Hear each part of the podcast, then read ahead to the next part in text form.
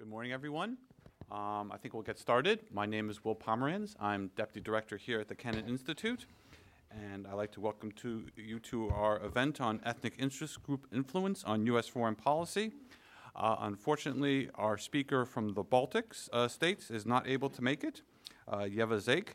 So um, we're only going to we're going to have uh, talks from the uh, talking about the diaspora groups in Armenia and Ukraine, and then open it up for questions. A brief note about some upcoming events on Tuesday, February 11th at 10 a.m. We will have a talk on sanctions against Russia, successes, failures, and future prospects with Vasil Filipchuk and Anastasia Galuchka. And on Fe- Wednesday, February 12th at 4 p.m., we will have a book talk with Peter Reddaway. He is a former director of the Kennan Institute, and he will be talking about his latest book on the dissidents. The dissidents. The dissidents, yes. Um, a subject to which he has great knowledge and was very much engaged in uh, back in the time. Um, the past 25 years have witnessed a growing scholarly interest in the role of ethnic interest groups or diasporas in the conceptualization of America's foreign policy. Uh, in this panel, experts will compare and contrast the experiences of now two classical post Soviet interest groups, Armenia and Ukraine. And to do so, we have two excellent speakers. Uh, the first is Olena Lennon, who is an adjunct professor of political science and national security at the University of New Haven. Uh, she also taught at the University of Bridgeport and at Southern Connecticut State University. Uh, Dr. Len- Lennon's work has appeared in Foreign Affairs and the National Interest, amongst others. And amongst her many distinctions, she is a former Kennan Institute Title VIII short term scholar. And we're always grateful for this, to the State Department and the Title VIII program for all their support of our fellows here at the Kennan Institute. And our second speaker is Aram Hamparian who is the executive director of the Armenian National Committee of America. He serves as the organization's national point person with the administration, Congress, and the media. And he has testified before Congress, lectured at National uh, Defense University, uh, the Foreign Service Institute, and USAID. And he has been quoted by the New York Times, Wall Street Journal, and many other media outlets. Uh, so, with that, we're going to turn it over to Olena and we'll begin our discussion. Thank you so much. Oh, is this on? Yes. Well, thank you so much for coming, um, and thank you, Will, for that lovely introduction. Um, and appreciate everybody taking the time uh, to be here this morning, given with all that's going on in DC.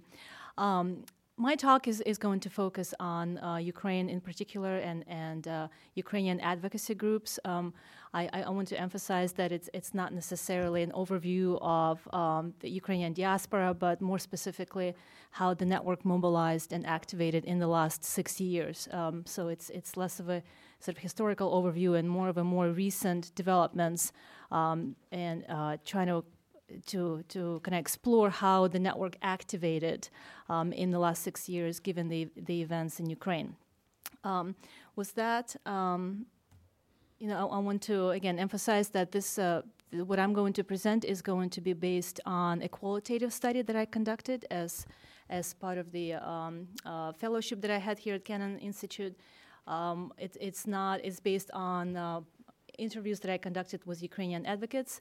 Um, and uh, the literature that I'm tapping into here um, is going to be uh, pertaining to social network mobilization, resource mobilization theory, ethnic diaspora in conflict, uh, specifically how conflict in homeland um, activates uh, activi- activates diaspora uh, uh, in the United States, and also organized interest in, and their relationship with the United States um, policymakers. Again, um, so my, um, my report is based on the interviews that I conducted with Ukrainian advocates. Um, so it, it's not necessarily a historical overview, uh, but I'm going to be uh, reporting uh, directly from, uh, citing from their um, interviews and um, reporting their perceptions of uh, what it has been like advocating for the Ukrainian cause uh, in Washington, D.C.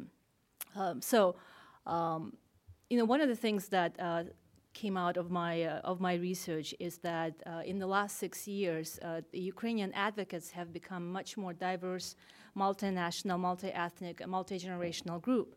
Um, again, to, to differentiate advocates of Ukraine or friends of Ukraine from the Ukrainian diaspora per se, uh, or an ethnic interest group, um, it's important to emphasize that when I speak, in particular in, in, this, in this talk, about um, Ukrainian Ukraine's advocates, um, I will be referring to a broad network of actors that uh, you know goes beyond um, ethnicity alone. So the grouping mechanism is not necessarily ethnic Ukrainians, uh, but it's a diverse group of, of actors who have, in the last six years, uh, chosen to advocate for Ukraine in the United States.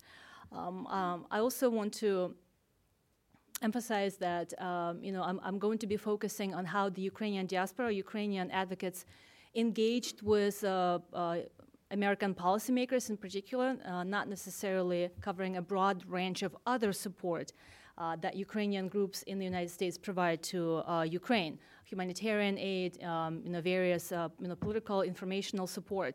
Um, so this is my my study specifically focused on how Ukraine's advocates engage with U.S. policymakers, um, and what is the nature of that relationship, and what are some of the instruments that, that are used in, in that um, process.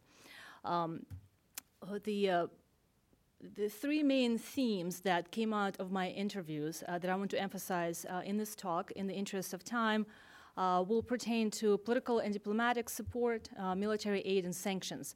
Those are the three areas that my participants reported having been involved in um, and um, sort of uh, advocating in those specific areas uh, to encourage action on, on behalf uh, of U.S. policymakers.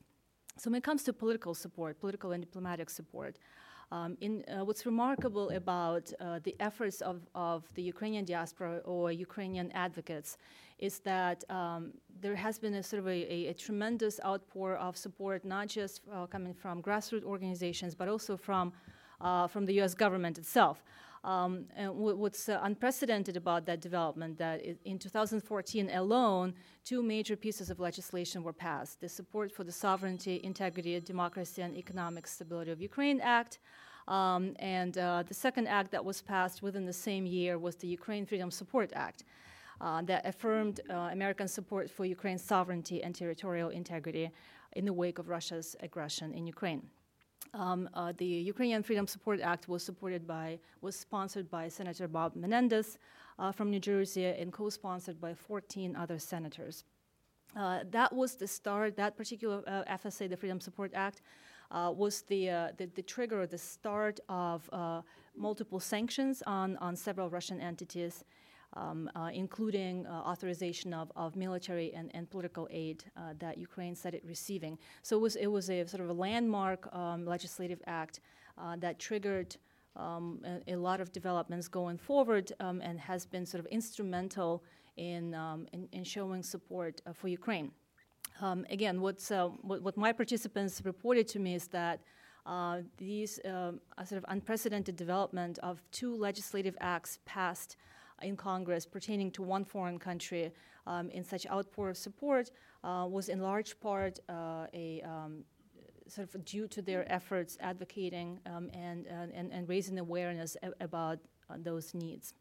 The second area in which um, the Ukrainian advocates reported to have been involved uh, in terms of raising awareness um, uh, you know, advocating. I'm, I'm, I'm, intentionally not using the word lobbying um, and, and that I will explain why, because you know, one of the things that came out of my study is precisely that uh, Ukrainian advocates are not lobbyists, um, and, and that's what differentiates Ukrainian uh, Friends of Ukraine from some of, some of the other ethnic uh, groups or interest groups uh, in, in DC in particular, is that they don't have a formal lobby. Um, and um, you know, I'm, I'm, I'm, I'm careful not to, to use that term. So um, military aid, obviously, was another remarkable development. Uh, until 2014, most of the assistance provided to Ukraine was uh, channeled toward governance reforms, um, you know, building institutions, uh, protecting human rights, uh, things of that nature. Uh, since 2014, security assistance uh, from the Department of Defense was more targeted toward um, you know, military assistance. Uh, and about 60% since then of total aid dispersed to Ukraine uh, was uh, military assistance. Uh, then in 2016, the National Defense Authorization Act established the Ukraine Security Assistance Initiative, USIA, um, and uh, as part of that initiative, Ukraine was provided with a range of def- defensive equipment, uh, training, uh, including um, you know, armored Humvee vehicles, uh, sniper rifles, um, uh, counter moderators, night vision equipment, um, and things of that nature. So since then, on average, about 350 million uh, of uh, uh, security aid is provided to Ukraine. Um, what that effectively did is that now Ukraine is in among the top 10 recipients of U.S. security assistance in the world.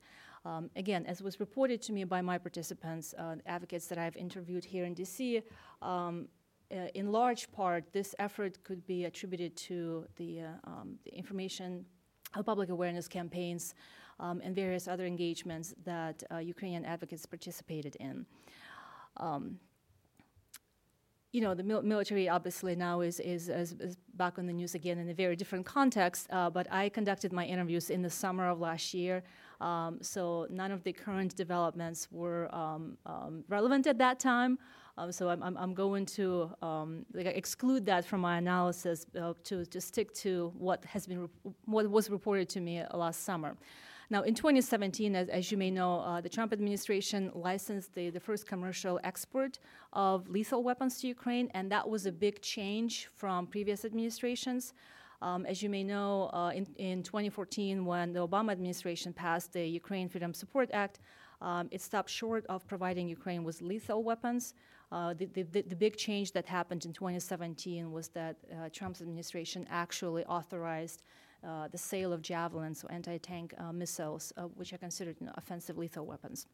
Um, and then the third area, um, sanctions, uh, another area in which my participants again reported having been involved in. Um, in various ways, um, by way of advocating, again, not lobbying, um, advocating uh, through various instruments that I will outline a little bit later, um, Ukraine related sanctions it's important to emphasize that um, the United States has imposed sanctions on, on Russian individuals, uh, entities, um, and, and, and companies in, in at least nine different areas. Not all of them are related to Ukraine. Uh, I'm going to focus on, on those uh, specific initiatives that were triggered by Russia's aggression in Ukraine. Um, but I think it's, it's important to emphasize that um, the, the US Russia relationship is, is, is a function of um, other international developments not necessarily related to uh, the events in Ukraine. Uh, so the, and those areas include election interference, uh, cyber-enabled activities, human rights abuses, the use of chemical weapons, um, uh, as was the case in Great Britain, uh, trade with North Korea, support of Syria and Venezuela. So there's actually a package of, of violations uh, that triggered sanctions on the part of the United States.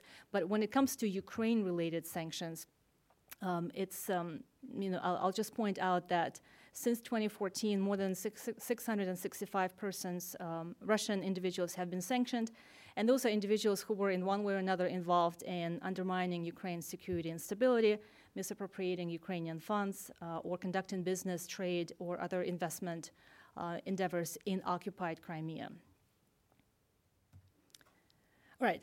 Um, so the, the, um, what came out of my research uh, by way of how the network actually mobilized itself, who are the Friends of Ukraine uh, in DC, and, and how they, um, again, mobilized their efforts, um, I, I, came up with sort of two large uh, categories. Uh, one uh, type of groups or mo- mobilization network um, could be described as an ad hoc um, group that um, came out of as, as a response to an urgent need. Um, so there's a lot of organizations that were created in 2014 uh, that were designed for a specific purpose, for a specific cause. Now, they, what differentiated those groups was that they consisted of, of younger uh, immigrants, you know, first generation immigrants, younger, uh, younger um, diaspora members, uh, examples of those groups include United Help Ukraine, Ukrainians in the Carolinas, Ukrainians in the Connecticut, Ukrainians in California. So, the, so each state kind of had, um, uh, not each state, but states where there was a large uh, presence of Ukrainians, um, uh, created some sort of an organization to respond to the needs of 2014 with, with the military aggression in Ukraine. What's interesting about those groups that some of them became permanent, but a lot of them um, dissipated. They uh, you know, they were effective in the provision of, uh, of aid or in the provision of humanitarian aid, uh, fundraising, um, raising public awareness, engaging with policymakers, uh, but not many of them are not around anymore. Uh, and that was, again, sort of a unique feature of um, uh, diaspora and conflict, how sometimes these groups um, you know, appear and disappear. Now, more permanent groups, um, tradi- traditional diaspora groups, as listed on the slide, UNA, UNIS, and, UCCA, um, now, they engaged with the younger diaspora, but it was interesting. It was an in- interesting relationship because uh, while uh, both groups uh, had similar objectives in terms of advocating for Ukraine and its territorial sovereignty. They also pursued, um, you know, slightly different, uh, larger goals because the, the, the overarching goal of, of more permanent diaspora groups is also self-preservation um, and um, kind of preservation of cultural values and, and relationships that they had built uh, in the area and, and elsewhere. Wh- whereas the ad hoc groups that were created in response to the aggression uh, were um, a lot more, um, uh, I guess, adventurous and, and took a lot more risks in terms of um, trying new things or engaging with new actors. Um, and and and um, in, engaging with the media, so uh, they um, they were risk takers um, of, of, of, a different kind. Um, and sometimes that, that created tension um, in, among the, in, the network itself in terms of how exactly to uh, achieve those objectives uh, without, you know, ruining relationships uh, or um, moderating risks as they were perceived. Um, what's, what's, interesting about that dynamic was that um, what I found to be true in my study as well, and, and the quote that I provided here um, is from Eyerman and Jamison's studies, that the more successful a movement is in spreading its knowledge, uh, knowledge interests, or diffusing its consciousness, the less successful it is likely to be as a permanent organization. And I found it true um, in this um, network of Ukrainian advocates is that there are a lot of very successful groups in the beginning that pushed for um, uh, legislative acts passed by Congress that I mentioned before, uh, but then they disappeared. Um, so it was kind of short-term um, energy that was effective, um, but not necessarily enduring. Um, so in, in that relationship too, um, what I found is that there is a convergence and divergence of interests. So as the Ukrainian advocates engaged with uh, U.S. policymakers, um, I, there are two f- sort of fundamental approaches there. One is the essentialist approach, and the other one is the constructivist approach. Um, uh, the uh, Ukrainian advocates sort of demonstrated a more essentialist approach in that um, you know they had predetermined goals pertaining to Ukraine interest or the United States interest in Ukraine uh, as, uh, as a function of its engagement with Russia. Um, and in, in, that dynamic, the relationship was based on finding overlapping interests. So Ukraine, Ukrainian advocates uh, sort of already had certain ideas in mind as to what you, how to help Ukraine and what the United States had to do. Um, now, on the part of, of U.S. policymakers, as was reported to me by my participants, um, you know, there were no um, uh, there was less Guess, commitment as far as how exactly to uh, respond to the to the crisis in Ukraine, to, uh, to, military aggression in Ukraine, because they were also looking to um, to navigate that space for political gain, um, and and sort of figure out how to also um, uh, use this opportunity to engage with an organized ethnic group um, as a constituency that could be potentially politically uh, beneficial um, for their own purposes. So there was no, uh, there was lack of commitment on the, on the part of, of U.S. policymakers.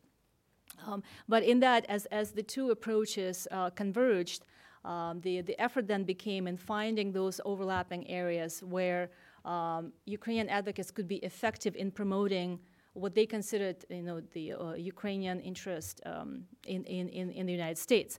Now, um, I want to emphasize that uh, what made that advocacy effort effective, and Ukrainian advocates have been very successful um, in, in the last uh, five to six years um, is because they were able to find um, that overlapping interest among three different constituents or actors Congress members' organized interests that they represented, and uh, executive agencies. And that's sort of uh, what came out of my study, too, um, is, um, is to show that. Um, when it's, it's only when those three actors find overlapping interests that uh, political advocacy is successful um, given the nature of, of, American politics. It's also important to, um, to emphasize for me that because Ukrainian advocates are not a formal lobby, um, and a lot of these organizations are grassroots uh, movements, um, you know, they're obviously uh, volunteer based. Uh, that sort of was um, a blessing in disguise because, well, first of all, they were you know, untainted by any corporate interests or oligarchic interests, um, and so there was no perception on the part of, as they engaged with U.S. policymakers, um, there was no perception on their part that they may be representing, you know, Ukrainian oligarchs because it's not the case. Um, now, Ukrainian oligarchs individually have lobbyists in D.C., uh, but not as a country. Ukraine as a country does not necessarily have the same um, uh, channels of engagement as some of the other countries. Um, you, know, you know, Israel obviously comes to mind, uh, even Cuba. Uh, but what the advantage that it created for Ukraine, Ukraine's advocates um, is that they were actually in engaging with American policymakers. Um, they presented themselves as Americans first. Uh, they were not lobbying or advocating for Ukraine per se as a nation state. Uh, they were advocating for Ukraine as American Ukrainians with American interest in mind first. Um, again, I, for me, it's, it's, as my participants emphasized to me, and one of the major themes that uh, stemmed from my study is that uh, this perception of advocating for Ukraine and who is to say um, what's in the interest of, of Ukraine and, and how to sort of calibrate uh, those lobbying and advocacy efforts to where, um, you know, U- American Ukrainians here in the U.S. are actually uh, contributing to the resolution of, of the war and the conflict, not um, intensification um, of, of whatever tension exists in the homeland. Um, was exactly that they presented themselves as it is best for the United States um, and it's best for American foreign policy to support Ukrainian territorial uh, integrity, to support Ukraine militarily, diplomatically, and politically, uh, to help it fight uh, you know, the Russian aggression. Um, and again, because the United States benefits from it um, first and foremost. Um, and, and, and again, that sort of served to, uh, to um, debunk any myths that, are, that exist out there that you know, ethnic diaspora um, may be promoting a certain political agenda uh, that is specific to, to the homeland country. All right, um, another sort of two main themes that I'm going to emphasize in the interest of time, um, as I'm being reminded, is, is that one way in which the Ukrainian advocates um, in the US have been able to maintain agency is through persistent, consistent, and dedicated effort. And I want to quote from um, one of the participants who said lobbying or advocacy is like Chinese water torture. There's no silver bullet. There's no one thing that you can do to advance your cause. I don't care which cause it is because I've been doing this all my life. The reason I call it Chinese water torture because it's drop by drop, but it's consistent, and that drop by drop eventually breaks the stone. Uh, so many of, of, of, these groups that I have talked to have been advocating for Ukraine their entire lives. You know, they were raised in communities where um, you know, memories of uh, the Soviet or Nazi and Soviet occupation were so vivid, and, and it was, um, you know, they were cultivated in this uh, environment of uh, fighting for continuing the fight for Ukraine's independence that the events of 2014 changed little for them. Um, you know, they, again, the, action, the, the network mobilized itself or, reactivated, um, but it has always been active uh, among certain diaspora groups. And the, the second um, area that I want to, to emphasize that came out of my research again is, is uh, salience of ethnic communities. Um, but first, so here's just some of the examples that I was given as far as how exactly um, uh, the, the diaspora or Ukraine's advocates engaged with U.S. policymakers. Um, you know, some of these are uh, obviously sort of common sense, common sense, common methods. Um, but I wanted to, um, I included the quote from one of the participants to emphasize that sometimes uh, the lack of experts in the administration itself provided opportunities for Ukrainian, um, for American Ukrainians to step in and actually join the administration or congressional staff as experts on Ukraine uh, because there was um, sort of lack of expertise. As one of the participants, very young uh, participants told me, I started working as an unpaid intern. Uh, no one in the office, even amongst the foreign policy professionals, had ever been to the region, spoke Russian or any Ukrainian, or, or knew the history or anything like that. I had the knowledge, there was supply, there was demand, and I became staff. Um, so there's a lot of stories like that um, that allowed, um, again, American Ukrainians to uh, to be effective engaging with U.S. policymakers. And the last, um, um, I would I would say, um, unique characteristic of the Ukrainian diaspora or Ukrainian advocacy uh, network um, was that they actually. Uh, mobilized joint efforts with other post-Soviet diasporas here in the U.S., and, and some of them we have represented in this room. Um, and what allowed them to be effective is um, by regionalizing the, the term that the, the, what I called regionalization of identity for collective action. Um, it, it's only in, in the union with um, other post-Soviet diasporas and advocacy groups that Ukrainians were able to mobilize substantial support um, in making sure that the United States um, is consistent in, in, in uh, sanctioning Russia and, and in, in its support of Ukraine um, which I thought was, was very interesting because, again, those relationships were sort of there, but they were reactivated um, in, in 2014, 2015 as the need arose. Um, and just on the final note, um, the rec- recommendations that were um, that came out of my interviews in terms of how uh, you know ethnic community groups can be more effective in in engaging uh, U.S. foreign policymakers is first of all for in Ukraine in particular um, you know, pretty much all my all of my participants said that um, you know Ukraine really is lacking a um, uh, is, is could be more effective if it had a formal lobby um, uh, that would uh, lobby on behalf of national interest of Ukraine, not individual interest of Ukrainian oligarchs. Um, you know, paid positions obviously with advocacy organizations could also be helpful. Um, and, and more importantly, uh, coordination, improved coordination and cooperation among the, very, the diversity of groups um, uh, that have similar objectives but have different means of getting there. Um, and, and lastly, uh, more um, cooperation with other ethnic diasporas that have similar post Soviet legacy has also proven to be most effective. Um, so, those were the recommendations given to me. And, and, with that, thank you for your attention. I'll turn it over to Aram. Okay, thank you so much. Uh, thank you, Will, for this invitation. Uh, it's a special pleasure to be here at the at the Woodrow Wilson Center on what is the, the centennial of uh, U.S. Armenian relations, which were established under President Woodrow Wilson. In fact, I think it's uh, on April 23rd of this year that will mark the 100th anniversary of President Wilson's Secretary of State, Bainbridge Colby, writing to Karakin Pastirmadjan, the, the the first U.S. Armenian ambassador in the U.S., uh, recognizing, formally recognizing Armenia as an independent republic back in 1920. So it's super treat to be here on this special occasion the, in, in, this year. Uh, that's number one. Number two, uh, I pass through Union Station quite a bit. Some of you may as well. And you may not notice in Union Station that there is a, uh, a statue tucked away. They've moved it a couple times over the years, but it used to be near the Starbucks. Now they moved it near the staircase. But it's a statue of uh, Philip Randolph, A. Philip Randolph. Anyone familiar? Ambassador Murray is familiar. Uh, A. Philip Randolph, great organizer, part of the civil rights movement, not heralded as much as he should be, but really a great organizer. And, and he um, has a quote that I stop and read and usually photograph every time I go through Union Station. Uh, I'll read it here and I'll start. Uh, he wrote At the banquet table of nature, there are no reserved seats. You get what you can take and you keep what you can hold.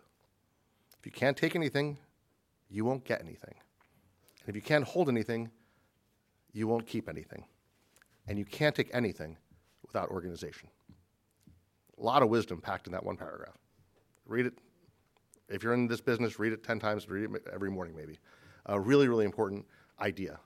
Uh, and now I'll jump right into my presentation on the Armenian American community. I was going to start with a quick review, if I can keep it to maybe three, four minutes, of 120 years of Armenian American advocacy. That's the first piece.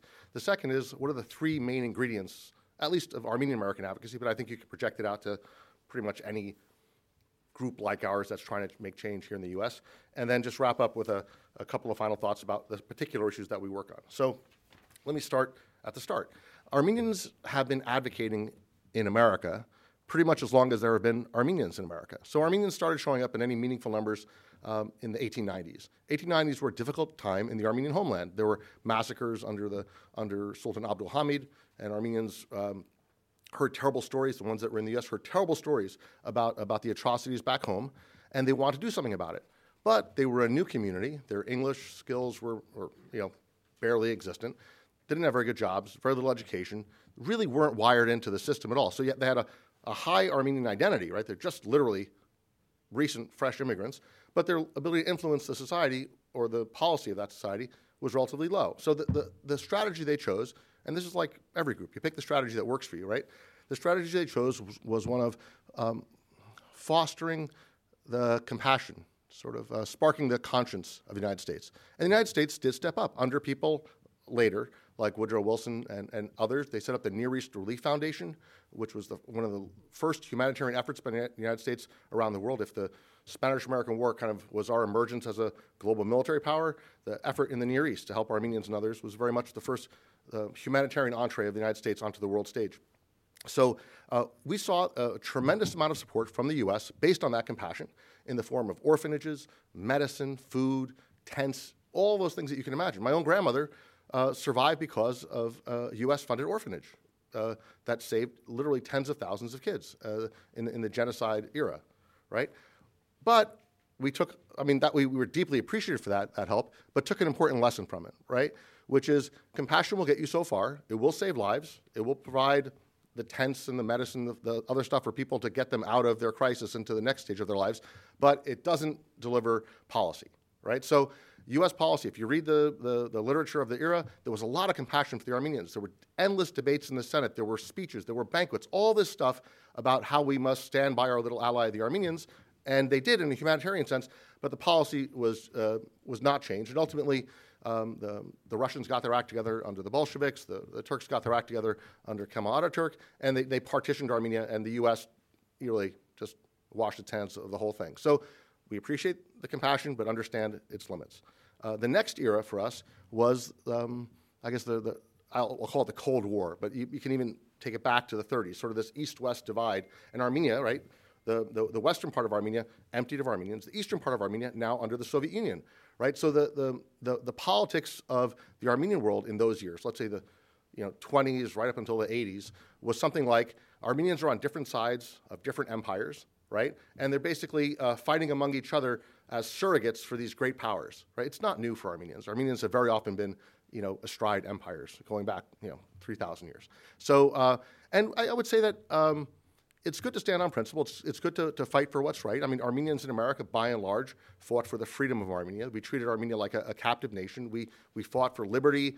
We preserved uh, the flag of an independent Armenia, the seal of an Armenia, of Armenia, the, the, the, national anthem, and that's very, very important stuff. But there were Armenians on the other side who felt that the Soviets were, um, you know, better than the Turks, I guess, right? Or that they, they, provided some refuge for a country that otherwise would have been destroyed. And there were debates and stuff, but the debates were essentially um, Armenians fighting uh, a larger war, and frankly, a larger war that they weren't going to affect the outcome. They weren't going to affect the outcome. The, the, the East or the West was going to prevail, and in the end, uh, while it's important to take sides, and I, I, think even at the tactical level, you want Armenians to be Democrats, Republicans, you want Armenians all over the spectrum, but ultimately recognize when the fight is your fight and recognize when the fight is someone else's fight. And if there's, gonna, if there's great discord created uh, by external fights, maybe you can take a pass on them. I think that's a lesson we learned from that very, very long experience of um, a, a global division that led to Armenian divisions, which led essentially to us not advocating outward, but rather advocating against each other. That's an important lesson from that experience. Try to avoid that where you can. Um, a third era was in the 60s when um, the Armenian genocide took on sort of greater currency in the US for a variety of reasons.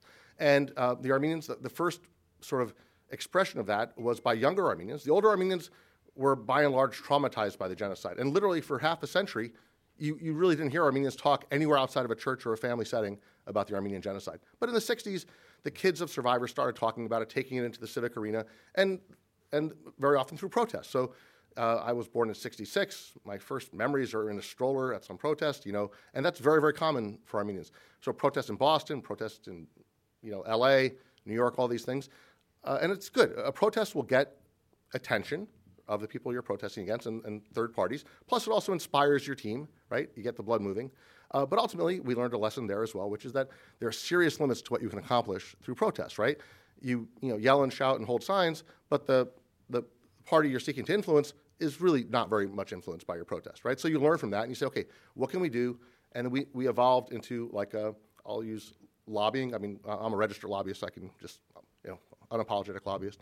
And uh, uh, uh, just lobbying, pressure, the tactics of pressure, um, uh, like the, the, standard stuff. Working on campaigns, donating to campaigns, working the media, working coalitions, all the stuff of, of politics. It's really nothing that an ethnic group would do is very different than what almost any other group would do that's trying to make a change. So we got into the world of into the world of pressure politics and all that stuff, legis- moving legislation, getting involved in elections, things of that sort, and that's served us well. I think that over the last you know, 20, 30 years, the Armenian American community has, has making some good progress. We've delivered some decent results, and that's been the result of that. But we've also realized, and this is the last stage we've come to, the limits of pressure and the limits of lobbying. Lobbying is essentially, you know, knocking on a door, going inside, and making your case, and that's important. And sometimes you can make your case, and sometimes the incremental um, sort of aggregate value of those water drops is good. Uh, but there's another way to make influence, and that's uh, within the system itself, right? By participation, right? The people who decide, people who make decisions in America are Americans, and they come from all different places and all different backgrounds and all different educations and, and, and geographic parts of the country. And we just like to see Armenian Americans be, you know, fairly, equally, proportionally represented among the decision makers in, uh, in D.C. or wherever decisions are being made. So that doesn't happen automatically. It doesn't happen, you know, naturally or organically.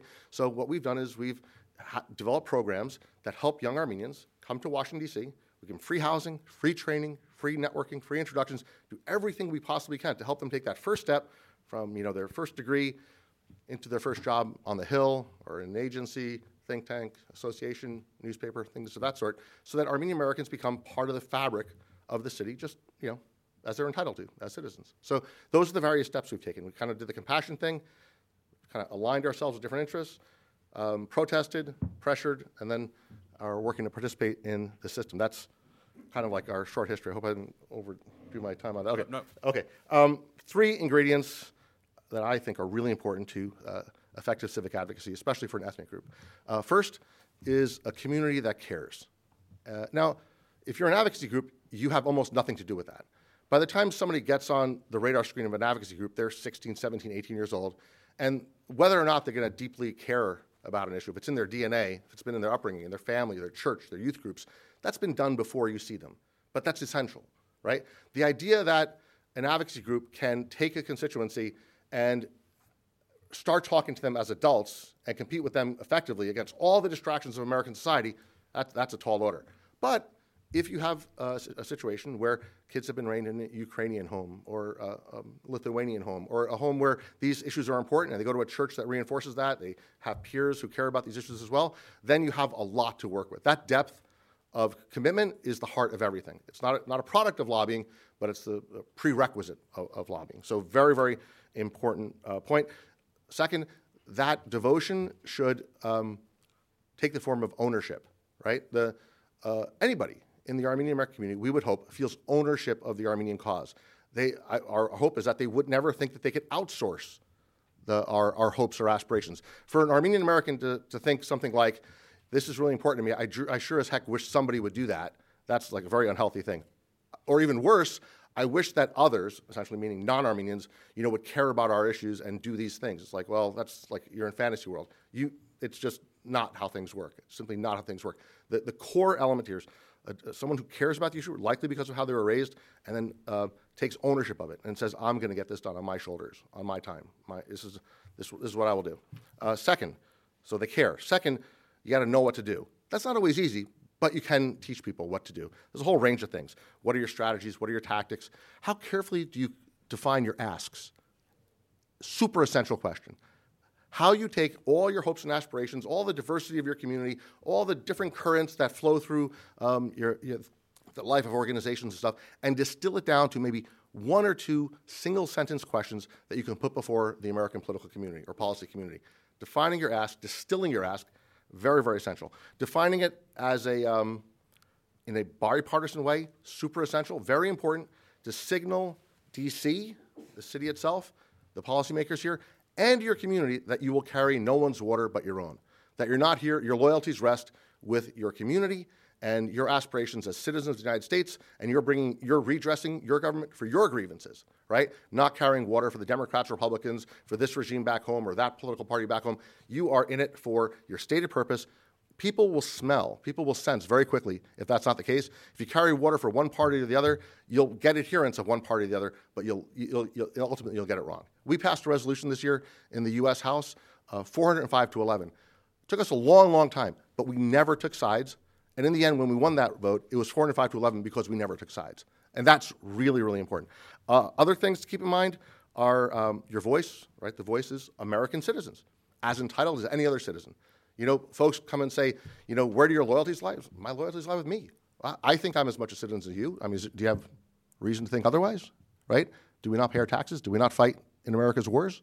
So this idea of like, what is your voice? The voice is citizenship. Um, another thing, and this speaks to the Ukrainian example and the Armenian example and many other examples, I think of the Cuban example, is are you swimming upstream or downstream in terms of U.S. policy? Um, if you're swimming downstream or the wind is at your back, things get a little easier. Very often, in our experience, we've been swimming upstream. NATO, oil, defense. We've had, um, we have not had the wind, the wind at our back, and that makes your work tougher, but it makes you stronger. Uh, so that's a second ingredient, knowing what to do. It's not natural, but it can be taught. The third and the hardest thing, the hardest thing, is um, having a community that believes that doing something matters. Uh, there are a lot of places in the world, including the former Soviet Union, including the Middle East, where it's not natural for citizens to think that if I get engaged and stick my neck out and take risks, and I work in concert with others toward collective aims, it's going to give me the result I want. In fact, in a lot of parts of the world, for a great period of human history, doing exactly that was like a recipe for disaster. You don't tell the czar what to do. You don't tell the shah what to do. You don't tell the sultan what to do. You can organize around that, but it's going to be suicidal. Why don't you just learn a skill, keep your head down, and count on your family? That's, that's a survival strategy that's very common for many groups that arrive in the U.S., and they bring that culture with them. But the thing is, that may have been exactly the right culture to survive in 14th century Ottoman Empire, but exactly the wrong strategy to get things done here, right? It's the, you know, keeping your head down and staying quiet is a recipe for being ignored, not for getting things done. Uh, so a community that believes that, that um, actions deliver results is essential. That, that, is, that faith is maybe the intangible but essential ingredient of civic advocacy for ethnic groups. And uh, I'll add to that, if an ethnic group finds itself in a situation where the group is trying to demand activism from its community, it's going to be a very tough road.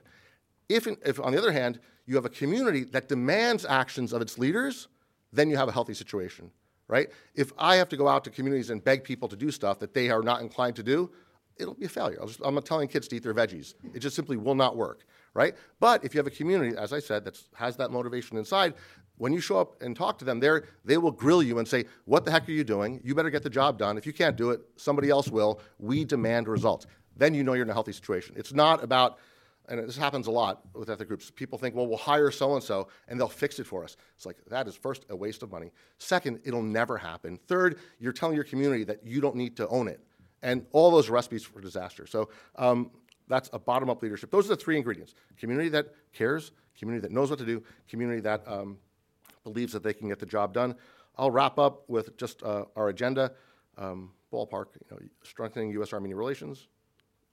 That's a big project um, working on the Nagorno-Karabakh, what we call Artsakh conflict, uh, trying to develop a bring America's contribution to durable democratic resolution of that conflict, and finally, justice for the Armenian genocide. We saw House and Senate votes last fall on that. We hope to see the president do the right thing uh, as early as this April. Uh, these things are tough. You know, they're tough issues. Um, uh, you're trying to align, as, as was discussed, uh, you know, what your asks are with uh, the sense of national interests um, of the people you're trying to convince, with their sense of what's morally right, and also with their political aspirations and interests, right? Because this is a democracy, right? People have political ambitions and, and, aspirations. They're not, it's not a sin, that's a good thing, right? They should have political ambition, and part of that ambition should be uh, getting a majority of votes, and getting a majority of votes means talking to people and supporting the issues that they care about. Now, it gets a little tough because, especially in foreign affairs, and I'll wrap up with this because otherwise I, there's, there's no limit to how long I'll go. And uh, so uh, I'll say it this way. When you're an ethnic group and you're dealing with um, foreign affairs, it's easy to fall into the trap or be trapped by the idea that you are a parochial interest that cares just about yourself and not the greater good. And here are our diplomats, and they're well trained, well educated, and they are, um, uh, and that foreign affairs is in fact a province, right, that is rightfully insulated from the democratic um, impulses of American life to some extent. I would argue that much more so than, let's say, education policy. Citizens feel like totally entitled to hammer their teachers and administrators about their kids' education. Healthcare, right? You know, people will talk about their health plans forever, right? And they feel total, totally entitled to do the healthcare talk or any, pick the issue. On foreign affairs, it's a bit different. There's a kind of a still an, a vestigial aristocratic feel to uh, diplomacy where um, the, the, the, the, Joe citizen is considered like a, a bit of an intruder when they, he shows up at the door of the State Department or whoever, NSC, and starts saying, well, this is what I think is right.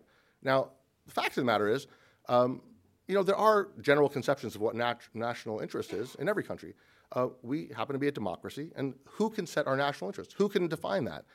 Well, I'm sure there are very smart people who think they're entitled to, but ultimately, it's got to be the people, and it's got to be the people through their government, and there's got to be people who raise their voice and advocate and push for change.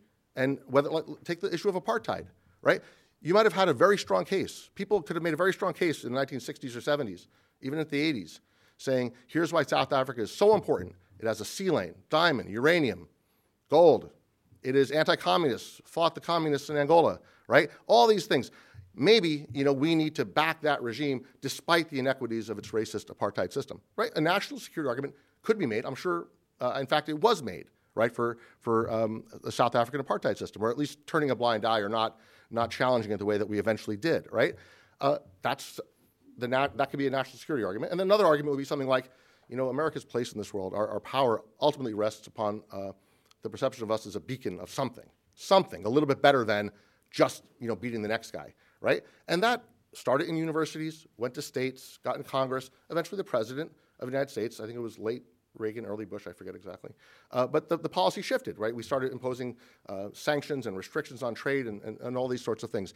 And uh, that's a case where a, a, democratic impulse didn't start in Washington, right? But it ended up in Washington, helped bring about a change in U.S. foreign policy in a way that I think better aligned U.S. foreign policy with our values as a country. So it's a fluid process. So sometimes these things get thrown out at us as like a, you know, it's a like a, um, a shut up card, you know, like, you know, I think, for example, I think Americans shouldn't lie about genocide. Hey, you know, that's my view. And then someone will throw out the national security card and say, well, you gotta, you gotta shut up because that is wrong for, you know, here's 18 reasons why it's going to be uh, difficult. It's like, well, I don't care. That's, that's wrong, and I'm going to push it. And, and if you're successful and you're effective, um, you win.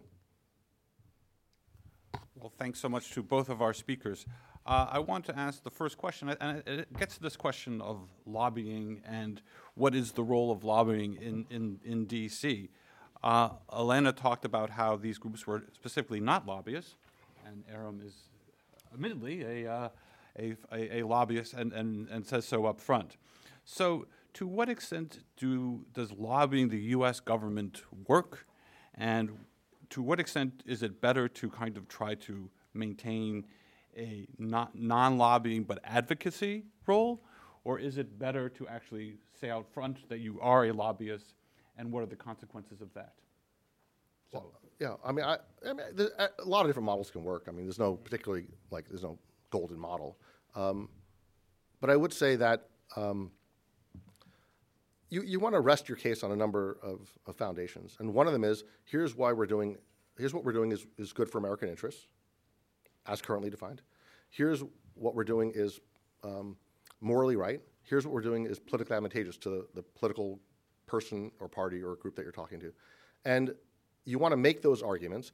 and you want to have the, the your persuasive element, but you also want to if you have if you have pressure, if you can bring pressure to bear, if there are districts in the country where the Ukrainian community can help make a difference and who might get elected, I would I think there are a couple of states where that are, might be swing states that the Ukrainian community could uh, help determine the outcome of, the next presidential election. And if the politicians think that they have it locked up, then they don't have to pay attention. But if they worry about maybe 10,000 votes here or there, then maybe they should you know knock on the door of the Ukrainian community and say, hey, what's it going to take? You know, how can we talk? What can we do? So I think uh, it's to rely simply on the notion of you know we're just going to sit down and talk to people. We're just educators. We're not really we're, we're not, we don't push. It's like the second anyone knows you don't push, then you know, like the conversation is over. You, like you will talk, talk. You could be brilliant. You could have a, the, you could be like Moses. You, could be, you know, Jesus Christ himself could walk into a room and even those powers would not prevail because the second you leave, they're like, okay, fine, they're gone, and they move on with their lives. So the so I'll, I'll give an example. Just yesterday, uh, uh, a senator sent a letter out, a mistaken letter to Armenian American constituents who had written to him about an Armenian subject. Wrong letter got sent out. In fact, just the opposite letter, right? And um, you know, we shared that letter with our community, and I don't know how many hundreds, maybe thousands of calls went into that center. And I'm not joking. Around 11 o'clock at night, we got phone calls saying, "Okay, here's the problem. Here, we understand the problem. Here's the fix. Here's what we'll do." And it was fixed by midnight last night, right? First, getting a call from the Senate office at midnight is, says something. And second, I'm glad that it was resolved before today because I don't have to worry about it this morning. But that was not because we have a persuasive case to make or we're like brilliant or moral or anything like that. It's because there's a bunch of, bunch of Armenian American voters who are sensitive to these issues and, and raise their voices. So, that, in that sense, lobbying, I think, is very lobbying pressure, not just being the persuasive voice who's trying to convince, you know, if you're just a petitioner, then good luck good luck. We're citizens. We have much more. We're much more than petitioners. I would agree with Aram um, as far as uh, that's actually one of the strengths of, of grassroots movements. And um, in, in, you know, in, in, my case, the Ukrainian diaspora is exactly that they don't represent a formal paid lobby. Uh, I think there's two reasons for that. Uh, one is that um, you know, given the toxic environment uh, that we're in right now, with you know, with regard to Ukrainian oligarchs and, and various you know, corruption allegations and things of that nature, um, anything U.S. politicians can do to stay away from uh, any connection to a paid, uh, you know, Ukrainian um, group or, uh, or, a former lobbyist, because again, um, in involvement or connection to any of those individuals um, are extremely consequential um, and in the current context, very toxic. So I think that it really does present an advantage uh, to engage with the Ukrainian community um, in a sort of a more of a grassroots, grassroots movement way uh, because uh, they don't necessarily represent that, they don't reflect the toxicity that sometimes oligarchic money may come with. Um, and it, it's really hard to disconnect or change people's perception that there's that that money is, is clean because you know there's there's this fine line between uh, at what point you can encounter dirty money in in uh, in the case of formal lobbying. Um, and the second reason is that um, Ukrainian communities represent you know single issue constituencies. Uh, for uh, U.S. representatives, uh, so they're easily mobilizable and, and activated. So they're, uh, they're it's, it's a two-way you know street, right? It's it's mutually beneficial relationship that way. Uh, because these are communities that care so deeply and so honestly and so genuinely about uh, one specific issue, in this case, helping uh, Ukrainian uh, people uh, first and foremost. Um, and, and fighting the Russian aggression, that um, for U.S. policymakers, it's, it's, it's an easy group to, to engage with, for, to, to activate them for their own sort of uh, political benefit in advancing um, in you know getting reelected or um, uh, getting their support for certain political uh, legislative proposals. Um, so I, I, think that again, uh, as much as resources are scarce um, in in some of these advocacy efforts, I, I think that um, the fact that they're advocates and not lobbyists presents a lot of advantages as well. Okay. Well, we're going to open the floor to questions. Um, just a few uh, caveats, because all these are are very difficult issues. I want to make sure that we focus on the questions at hand, and so that we focus on on uh, uh, influence on U.S. foreign policy and not get dragged into other larger debates.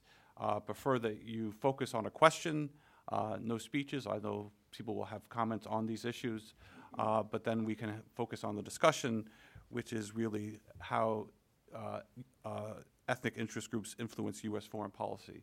That's what the questions that are at hand. So with that issue, we're going to begin right here. We're going to have a microphone. Thank you very much.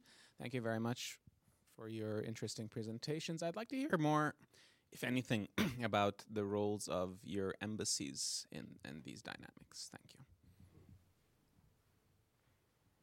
Okay. Uh, I was at the Armenian embassy yesterday for Armenian Army Day. It was a celebration of uh, the anniversary of the creation of the Armenian Army, and um, we talk to the embassy all the time, uh, but operate on very, very different um, channels. The embassy represents the Republic of Armenia and is a diplomatic, you know, representation. Uh, we're U.S. citizens, you know, exercising our rights under uh, our Constitution.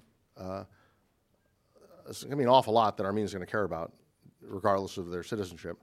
But in terms of like day-to-day action and, and priorities and agendas, they're they're different. I mean, Armenia has um, its priorities, and when we share a great many of them, but there's separate tracks, separate governance, separate decision making. Um, like on the Nagorno-Karabakh issue, Artsakh issue, I mean, I, th- I think we see very much eye to eye. There was a time about 11 years ago when Armenia signed an accord with Turkey that we felt was ill-advised, right? And I'm sure the Armenian government would have loved for us to cheerlead that, but we thought it was a terrible idea, and we we, we, we spoke out against it. And that'll happen from time to time. So different tracks and uh, by and large agreement, um, but different governance. And once in a while, you know, these issues pop up. But that's you deal with them. You know. Um, what I have found in my study, and I'm only going to be referring to what I was told by my participants. Um, you know, even though uh, obviously I'm, I'm, I'm Ukrainian myself, uh, Ukrainian American, and and I have my own experience. But again, I, I want to uh, keep the reference frame very clear that this is what my participants told me. Um, so from from their experience, uh, the Ukrainian embassy could be doing more um, uh, by way of coordinating with all these various groups. I think that the the uh, the Ukrainian embassy, uh, you know, is, is doing a great job, but they're limited in their resources, and they're also limited in um, in um, experience in in uh, quick reaction. So they're they're slow in their processes, given that as any bureaucracy, right? They're limited in how quickly they can respond. You know, messages need to be checked, um, and things of that nature. Um, but overall, the impression that I got from my interviews is that uh, there sometimes there is a lack of coordination among um, various advocacy groups and formal rep- representation, um, and that's one of the areas that could be improved um, is for formal embassies to coordinate more actively and more openly and transparently uh, with other advocates for Ukraine's national interest um, uh, to ensure you know, maximum effect. Right here.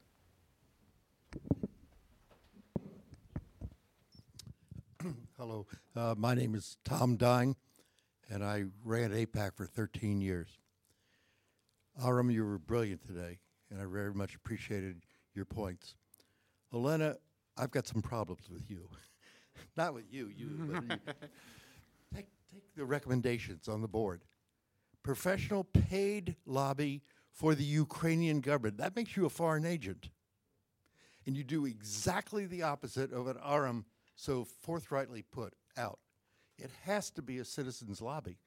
Otherwise, why don't you just go, to, if you're Senator X or Congressman Y, just go to the embassy or take a trip to the, and talk to the people in the national capital uh, of Kiev. So I very much am worried about that sentence. And I don't know if you're, I, I was sorry I was late and I didn't hear the introductions. I don't think you're a paid lobbyist. Otherwise, you're a foreign agent. So, uh, paid lobbyist for the government of Ukraine. So it has to be a citizen's effort. Now I have a question.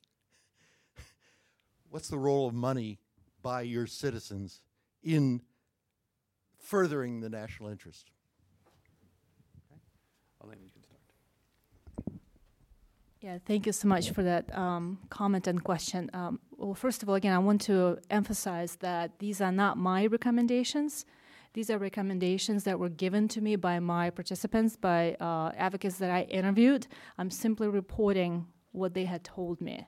Um, I've summarized information given to me um, from interviews that I collected. Um, and, and so the other thing that I want to add some context to that is not, you know, because I, I can see how it can be misconstrued. Hold on, let me, let me, Let, let, let me finish. Um, Excuse me, let- Right, Elena. co- coordinating um, meaning information exchange, right? When events are happening, uh, for example, when that the embassy may not know of certain groups organizing certain events, so it's more informational support and and logistical support, not coordination for political purposes. There is no political agenda per se. Uh, but as far as that particular recommendation that came from my interviews, it's not instead of grassroots movements. It's not instead of citizenship movements.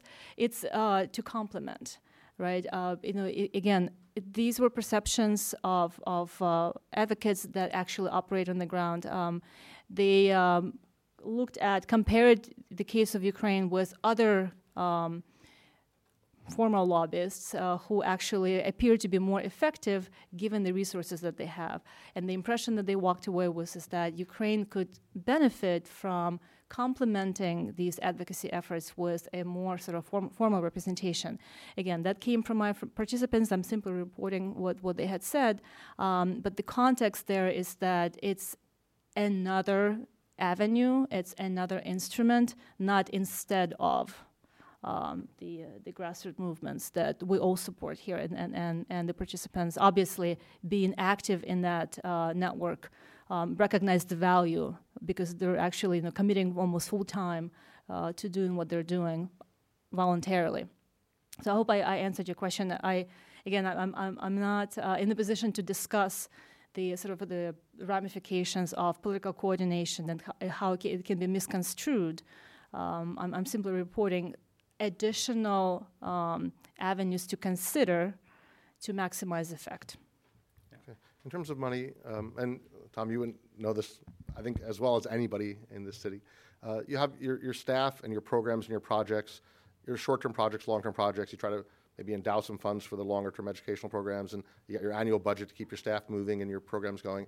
So that you need is like a, a baseline uh, operating budget that you need, and s- some something else for education that's longer-term. And that's number one. Number two is the campaign contributions. You know, they matter. They matter. There's a reason people give campaign contributions.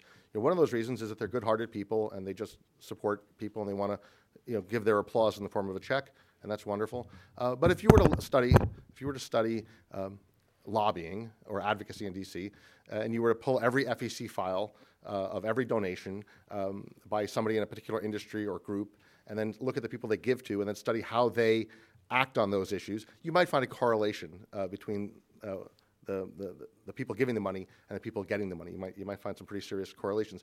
That could be people just, the pol- they just give to the people who do the stuff they already like, and, and, and, and also because politicians sometimes, you know, look maybe people who give them money get on their radar screen in ways that, that people who don't give money don't. So, uh, so yes, campaign contributions are, play an important role. You know, as long as our campaign finance laws are the way they are, then campaign contributions are important.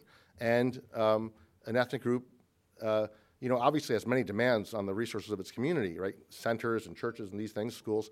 Uh, but part of the message of a community group like ours would be to tell our community, you know, if you like what your, your, your elected officials are doing, then send them a check. You know, make an online donation.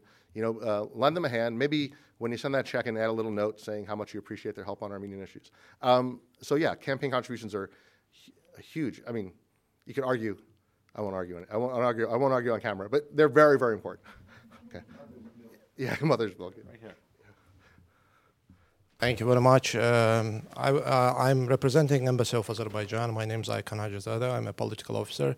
I would like to follow up uh, with question uh, raised by Mr. Pomeranz and gentlemen here with regard to the connection and interlinkage uh, between uh, LDA and FARA. And uh, uh, Mr. Pomeranz raised the question about the consequences. Uh, until recently, you were representing yourself as a uh, grassroots organization uh, as a 501, uh, but recently, as a crew organization, raised this case in front of the um, um, Department of Justice. Uh, with regard to your uh, activities uh, and uh, re- relations that you were uh, uh, raising and uh, promoting uh, the causes of Armenians here uh, that could be uh, uh, characterized as FARA or LDA. Uh, at the same time, your, your organization is uh, uh, representing itself uh, as an organization uh, associated with the Armenian Revolutionary Federation, Mm-hmm. which is the political party uh, in Armenia, and uh, you were advocating uh, those causes that goes uh, uh, in most cases beyond the uh, U.S. national interest. So my first question is related to that. Uh, how, uh, what would be your uh, argument against that? Uh, and second question, you uh, you've said that your major uh, line of advocation is Nagorno-Karabakh conflict, and in most cases you were against the peace initiatives. recently, you've raised your um, call for not supporting the uh, Madrid principles. At the same time, uh, CBMs between Armenia and Azerbaijan that goes uh, not only the interests uh, of uh, United States, but also that is supported by Armenia and uh, uh, the recent journalistic exchange between Armenia and Azerbaijan. You were against that. So, uh, what is your vision uh, as an organization in solving this conflict? Thank you. Okay, a, tell me your name again. Icon. Icon. Okay, thank you, Icon. Um, there's a lot there. and I wrote down some of it. I'm not sure I can catch all of it. Um, the ANCA is a um, 501c4, which means we can do advocacy and we can endorse uh, candidates. There is also an, uh, a C3, which is called the ANCA Endowment, which can accept tax deductible donations, but generally doesn't engage in advocacy in the form of supporting legislation or uh, endorsing candidates. So there's a, a church state split between um, sort of the nonprofit and the non nonprofit, and that is extremely common in Washington.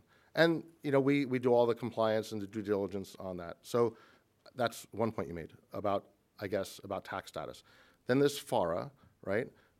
I mean, our, our membership are U.S. citizens, a huge majority which, uh, which was born in the U.S. and have, I mean, we're U.S. citizens, and the fact that we might care about something doesn't make us less citizens. And like, I, I, you may have a countryman, you may be uh, someone of Azerbaijani heritage, and and they're a U.S. citizen, and, and they feel strongly about Azerbaijan. Maybe they have a view on Karabakh that is similar to yours, or the, the government of of, of um, the Aliyev government in, in Azerbaijan.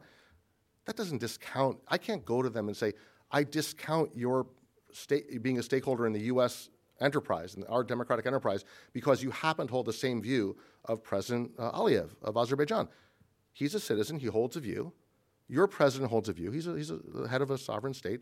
The, there's a citizen here who's a full stakeholder. He's as much a citizen as I am, right? And I wouldn't try to discount his or her um, right to speak out in this country because a they're born overseas or they have roots overseas. We all do, by the way, and or because they happen to agree or disagree with anything that anyone else happens to say. They have the right to, to approach the altar of American democracy as a full and an empowered stakeholder. So I don't like I I, I don't like sort of trying. I, the game that game, gets played on a lot of people, and it's been played on a lot of people throughout American history. This notion of you step back, you you you keep your head down, you shut up because something, and then you finish the sentence with you're this color, you're this background, because your parents were from here, or because you know you're, you are associated or have some affiliation with relatives in a different country. That's not. I, I've never liked that. I, I wouldn't want it done to me, and I wouldn't want it done to you. So that's my sense of like citizenship and this this FARA idea. We're Americans. We speak up. You know, some people agree, some people disagree. Some of the people who agree are here, some of them are around the world. But you know what? This is our democracy. Thank God we can resolve and adjudicate these issues peacefully. So that's that. Um, the Madrid principles, I mean, that's a long topic. But for those of you who don't know, um, the OSCE has held, uh, created a platform to solve the Nagorno Karabakh issue. And it's, it's, it's kept the peace by and large uh, for, for a couple of decades now, which is a good thing. The current plan on the table, I'm not sure that the president of Azerbaijan supports the Madrid principles. I don't even know. I'm not sure. Do you know if you know if he supports it? Okay. Okay. Okay. I'll, I'll, I'll, I don't want to, this is not the topic of the discussion, but l- by and large, we think the, the proposal is asymmetrical. We think it, it uh, front loads the, the concessions on the Armenians up front, and that it defers the, the, the concessions by Azerbaijan to a later, kind of unspecified date. We think it's asymmetrical. And that's the message we take to our legislators and our, um, uh, our elected officials and the, uh, the executive branch.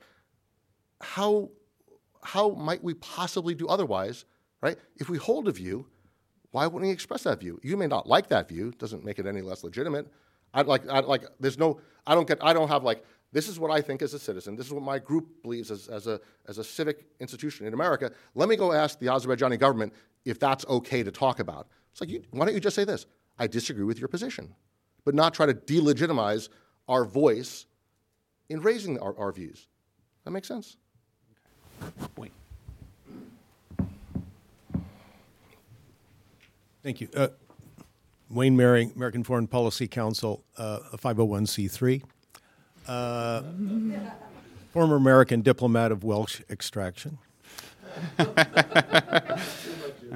I'd, like, I'd like to challenge you both on a question of conflict of interest. Look, there's nothing unusual about what you both do and your organizations do. That goes back at least to George Washington's second term. America's a nation of nations. Uh, ethnic groups in this country have advocated for the, the interests of their mother countries uh, throughout our history. Absolutely nothing new or unusual about it. I don't have any problem with an American citizen with mixed ancestry, ethnic ancestry, having mixed loyalties until you get to the point where you become an official of the United States and you take an oath. Whether you're in the military, a member of Congress, diplomatic service, intelligence services, uh, you take an oath which requires exclusive and unitary loyalty. But people who do have an ethnic background that is known are frequently approached by foreign governments representing those countries to claim that their loyalty really belongs to the mother country. And I have known many occasions when the same thing has happened from domestic American ethnic advocacy groups who will go to a person in an official position in the United States and demand that their loyalty be to the mother country. And I have seen it happen in, uh, in a number of cases, including involving not your organizations, but the countries you both advocate for. I have a lot to say about that. Okay. But I don't want to, I don't want to jump in. Okay. Okay. Okay. I mean, first of all, first of all the, the phrase loyalty to mother country, I mean, I don't accept that as a given, right? I think America shouldn't, I think as an American, we shouldn't lie about genocide. Is that a loyalty to a mother country? I think that um, the powers of government, the just powers of government, are derived from the consent of the governed. Right? That's my view on Artsakh. Am I loyal to anything there other than the Constitution? I mean, you can play it like that, but it also, if you, I mean, if you want to take it a little deeper, let me say this. Why is it that so much of U.S. foreign policy and U.S. diplomacy and U.S. military has focused on Europe for the last two centuries? Does that have something to do with the fact that we were settled by Europeans, maybe by some Welsh? Why didn't we have that? Why didn't we have that same orientation toward Asia or Africa? Right?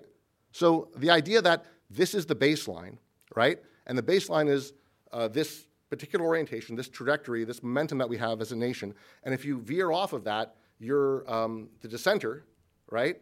Um, and if you stick with it, well, then you're the loyal team member. Like, I don't accept that. I don't accept that. We have an orientation because of who we are as a nation, who the, the backgrounds of the people who came here and set those policies, right? Those developed over time. They took on a certain um, uh, uh, gravitas, right, and sort of a holy nature, right? But guess what? Just as those policies were determined in the 18th and 19th centuries, right, so too are they being uh, um, divined from the population in the 21st century, right? So I wouldn't automatically set as the standard, this is the, the, sort of the holy altar of U.S. foreign policy, and we must all bow to it. It's like, how about this? We all have our opinions about what we think is right, and we bring that to the political uh, arena, and we, we work it out through democratic systems, and we, we, we accept the result. All that being said, uh, foreign interference is absolutely wrong, and treason is, is treasonable. I accept that. That if a foreign government is coming here recruiting people to do their work um, uh, surreptitiously, illegal, and it should be punished. If and, and in any manner of that type of sort of coercive or surreptitious manipulation of American foreign policy, I, I would draw a bright red line, as I think you, you described, on that issue. But but I, I'd be very careful about describing other things that are entirely legitimate. I would, I'd be very careful about, I would be very careful about painting those very legitimate activities with, um, with that brush.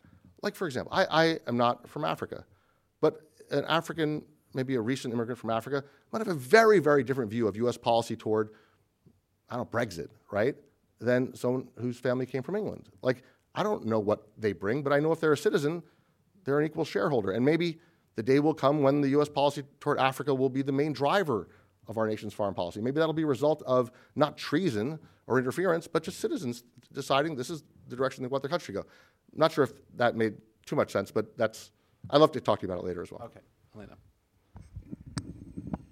Thank you for that question and, and that comment. Um, I, want, I want to um, emphasize that I'm, aca- I'm an academic. I'm reporting um, on an academic study that I conducted.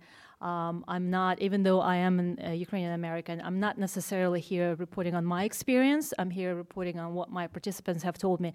And what my participants have told me um, in this academic study um, is that they view themselves as Americans first, and this engagement or advocating for Ukraine is just a form of philanthropy uh, because they believe that it's in the interest of the United States, States to help Ukraine, to support Ukraine. Um, are they tapping into their cultural and ethnic heritage? Absolutely. Um, you know, obviously that uh, passion is also motivated by uh, their personal connection to uh, the homeland of their ancestors, but not necessarily their homeland. Um, it is definitely a phenomenon, right? Uh, it, it, it informs informs their identity. Uh, we're, we're, definitely, uh, you know, talking about identity politics um, uh, playing out as well. Um, but I would say that again, from what my participants have told me, that they they, they draw the line um, at differentiating between U.S. national interest and Ukrainian national interest. They're not advocating for Ukraine's national interest. They're advocating for the Ukrainian people uh, and for the U.S. government to support uh, the Ukrainian people um, in their fight and whatever needs they have in fighting this um, ag- uh, the the Russian aggression. Um, but it, again, to, to emphasize, it's not a, f- a function of loyalty, it's more of a function of expressing their views um, and, and engaging in phil- philanthropy that they uh, connect with. Right here. Um, hi, I'm Karl Altau uh, with the Joint Baltic American National Committee. Uh, just a real quick question, and then I'll say just a just a couple things, but uh, specifically for Elena about Time is short, so got it. focus on the question. Uh, Elena, about uh, any did you uh, delve at all into the Crimean Tatar uh, community and, and any of their advocacy? Uh, and, then I just have to say, since the Baltic speaker was, was missing today, that I've been ad- advocating professionally on Baltic American issues for over 20 years, and I uh, was trying to contain my excitement about everything you said because I felt like I was looking in the mirror and I recognize a lot of that. I'm here with a few of my compatriots and colleagues today, and happy to talk with anybody afterwards. But um, uh, so uh, we have swum upstream and downstream. Uh, had to feed some uh, vegetables to the kids, uh, but uh, but you know to to some uh, success, NATO enlargement being probably like in my time uh, the biggest thing. And we work with your communities because we advocate for uh, you know on the Armenian genocide, on lethal weapons for Ukraine over the years, and and will continue to do so because we're smaller communities than than Armenian and Ukrainian communities in the U.S. And you know we have to stick together. Thank you. Thanks. Okay. Right here? Microphone, right in front? I wanted to ask about. Uh, I really do think that these are two very, very different examples. I mean, yours is much more like the Baltics, and I want to know how old are the people who really are in the movement, and are they tied to the church, and also tied to keeping the culture alive and keeping the language alive. And as to Ukraine, and as to Ukraine, you mentioned the young groups, and I would argue that as to Ukraine, most everybody supports Ukraine these days. At least if you're, excuse my language of being partisan, at, least if you're a Democrat, and and uh, and the but the cause, I mean, not the Russian-controlled government of 2010, but that was my question. Origin, and I know in the origin too, the Ukraine situation was the church and keeping the language and keeping the dances and keeping all and keeping all that alive. Well, I, in terms of uh, generations, uh, absolutely. Like somehow or other, we've been able to keep our organization, our advocacy going multiple generations. Uh, we're probably into our fifth generation of Armenian American advocacy. Um, in terms of the church and the community and culture, that if it was a pyramid, if advocacy was a pyramid, the base of it is you know identity, family, church, And those things have to exist for the advocacy to, to work well. Y- You know, you can't have a weak community or a weak church and strong advocacy. So, you know, it, it yeah, it's a, it's a, it's a, you need a strong base, and then you can do strong advocacy.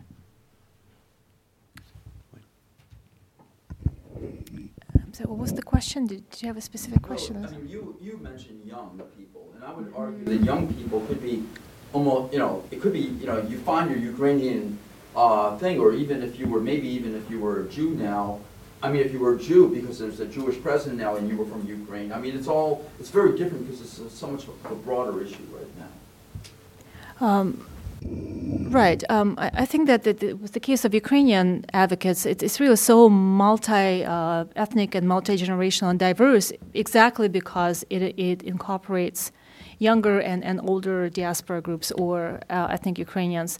Um, but I'm, I'm, I'm glad to hear that you said everybody supports Ukraine. Um, I wouldn't, um, uh, that has not always been my impression. Um, and there's, you know, Russian influence campaigns are, are, are very effective in the U.S. as well. So they're, you know, they're up against uh, some real challenges there, those who advocate for Ukraine. But again, I'm, I'm glad to hear that the public perception is that everyone supports Ukraine, but I wouldn't take it for granted. I, I, I don't think that it's a default setting necessarily. There's, there's also a lot of effort that goes into um, sort of promote, getting those messages out and, and promoting the Ukrainian cause. Lydia. Thank you to the bo- both presenters. Mm.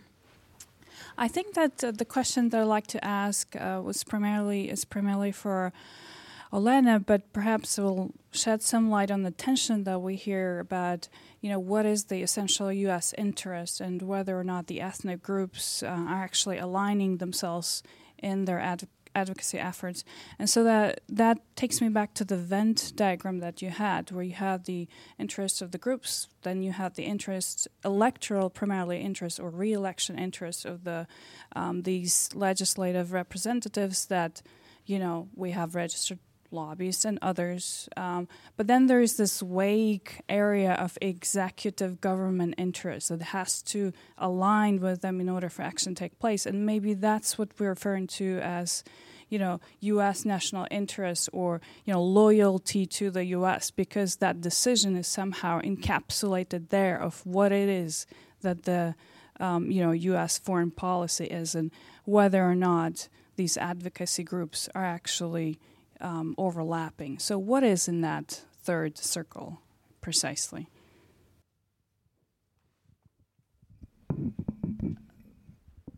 Well, you're, you're absolutely right in that, um, you know, who, who gets to define what the U.S. national interest is. I think there's no formal coordination between Ukrainian advocacy groups and uh, U.S. government, right? So they don't represent the U.S. government uh, when they engage um, in promoting the Ukrainian cause or, you know, uh, America's interest in, in Ukraine, national interest uh, when it comes to Ukraine. Um, I, I, think that the Ukrainian advocates here in the U.S., you know, get the signals from so the, the information space available to them as far as what U.S. interests are. Um, but I, I, don't think I didn't find any formal coordination as far as promoting uh, the agenda of this specific administration. These are more sort of broad values uh, of uh, you know, protecting Ukrainian democracy, territorial sovereignty, upholding international law.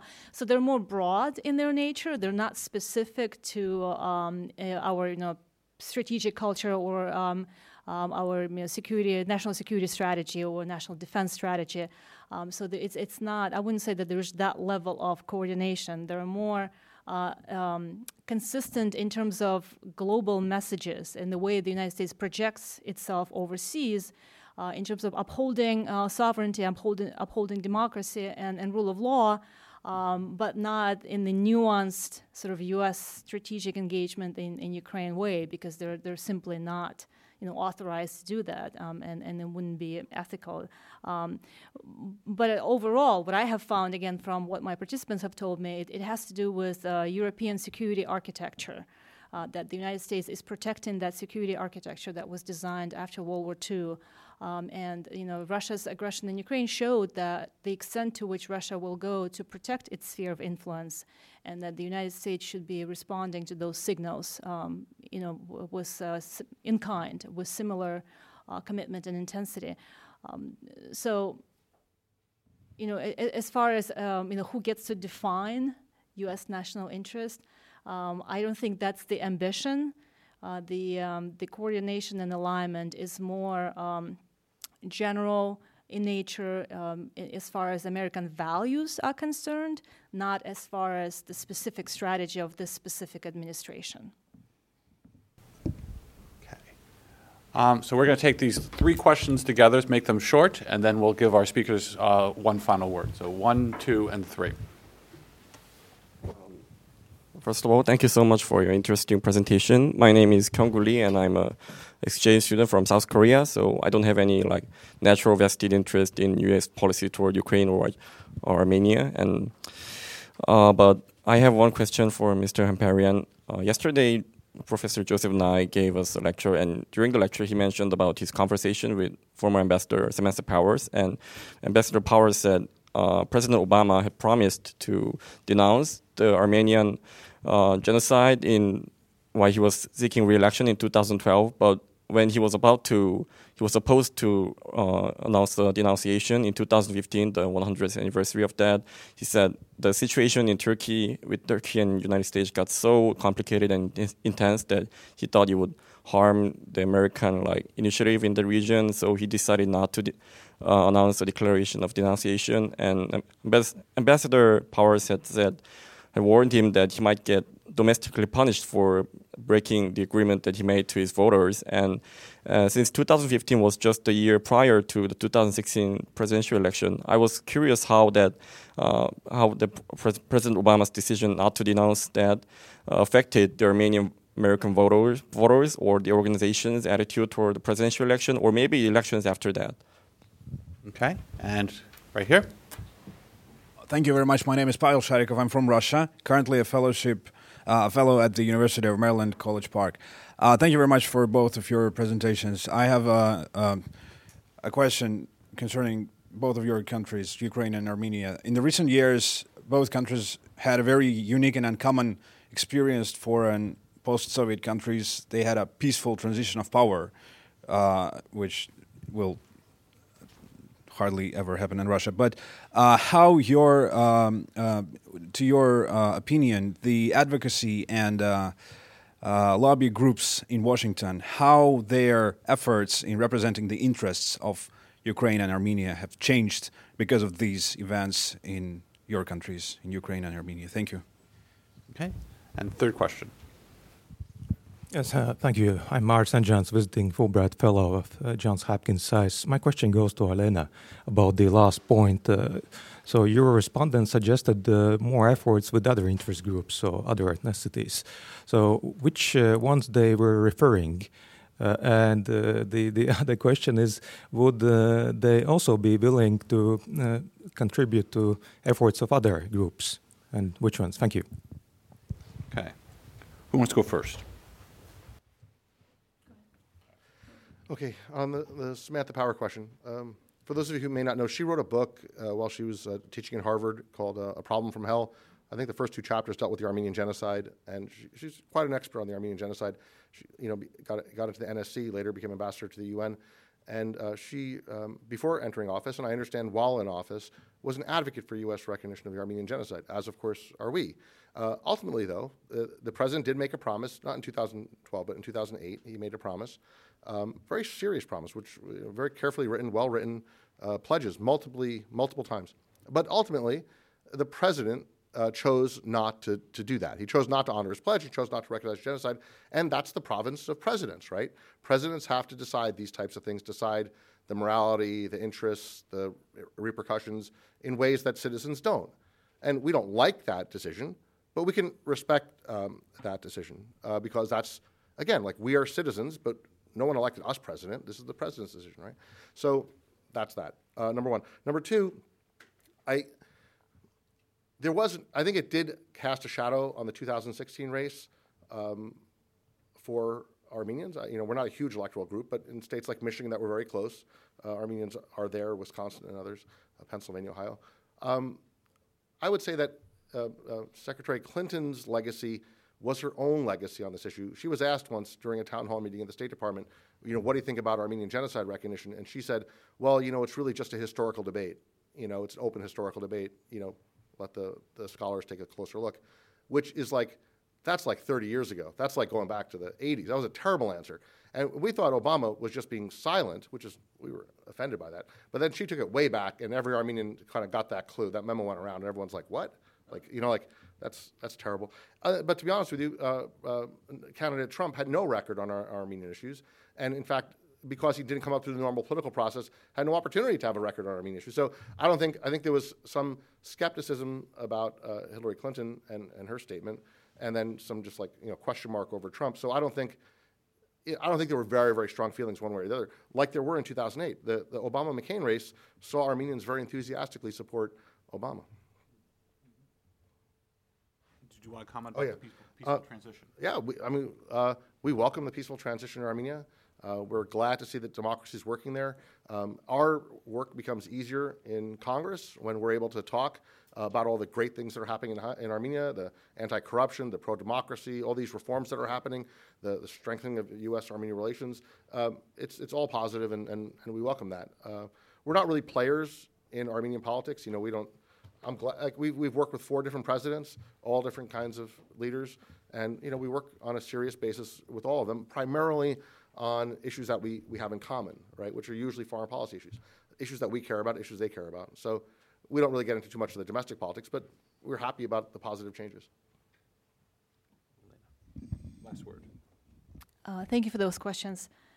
Now, as far as uh, peaceful transfer of power, again, it's not to be taken for granted. Um, you know, it's, it's not by inertia alone, and, and I think that you uh, advocates here in the United States is exactly trying to um, get this message across. Is that it takes consistent effort. That it's you know, advocacy doesn't stop, uh, regardless of uh, events overseas or, or changes in. Um, um, in domestic politics. And I think as far as what how it changes, how how it changes the dynamic of um, uh, various groups' involvement in, in, foreign policy. In the case of the Ukrainian community group, um, and again, I'm speaking on behalf of my participants, uh, what I um, observed, uh, what, what, I was told, is that that uh, feeling intensified. Uh, it's not new. So advocating for Ukraine for a lot of this group is not a new dynamic. It didn't, um, you know, that, that need didn't arise in, in 2014, 2013, 2014. It just, it, it intensified. Um, and the network remobilized, re-energized. Um, but the, the events triggered and intensified that, that sense of um, need to advocate uh, for, for Ukraine um, in the U.S., but it's not a new dynamic in a lot of these groups. Um, and as far as whether the Ukrainian groups would be willing to also help out other ethnic organizations, I would say yes. Short answer. Um, but again, I don't want to uh, speak on their behalf. It has more to do with um, informational support. Um, it, it, it's, it's, uh, it's not promoting a specific agenda.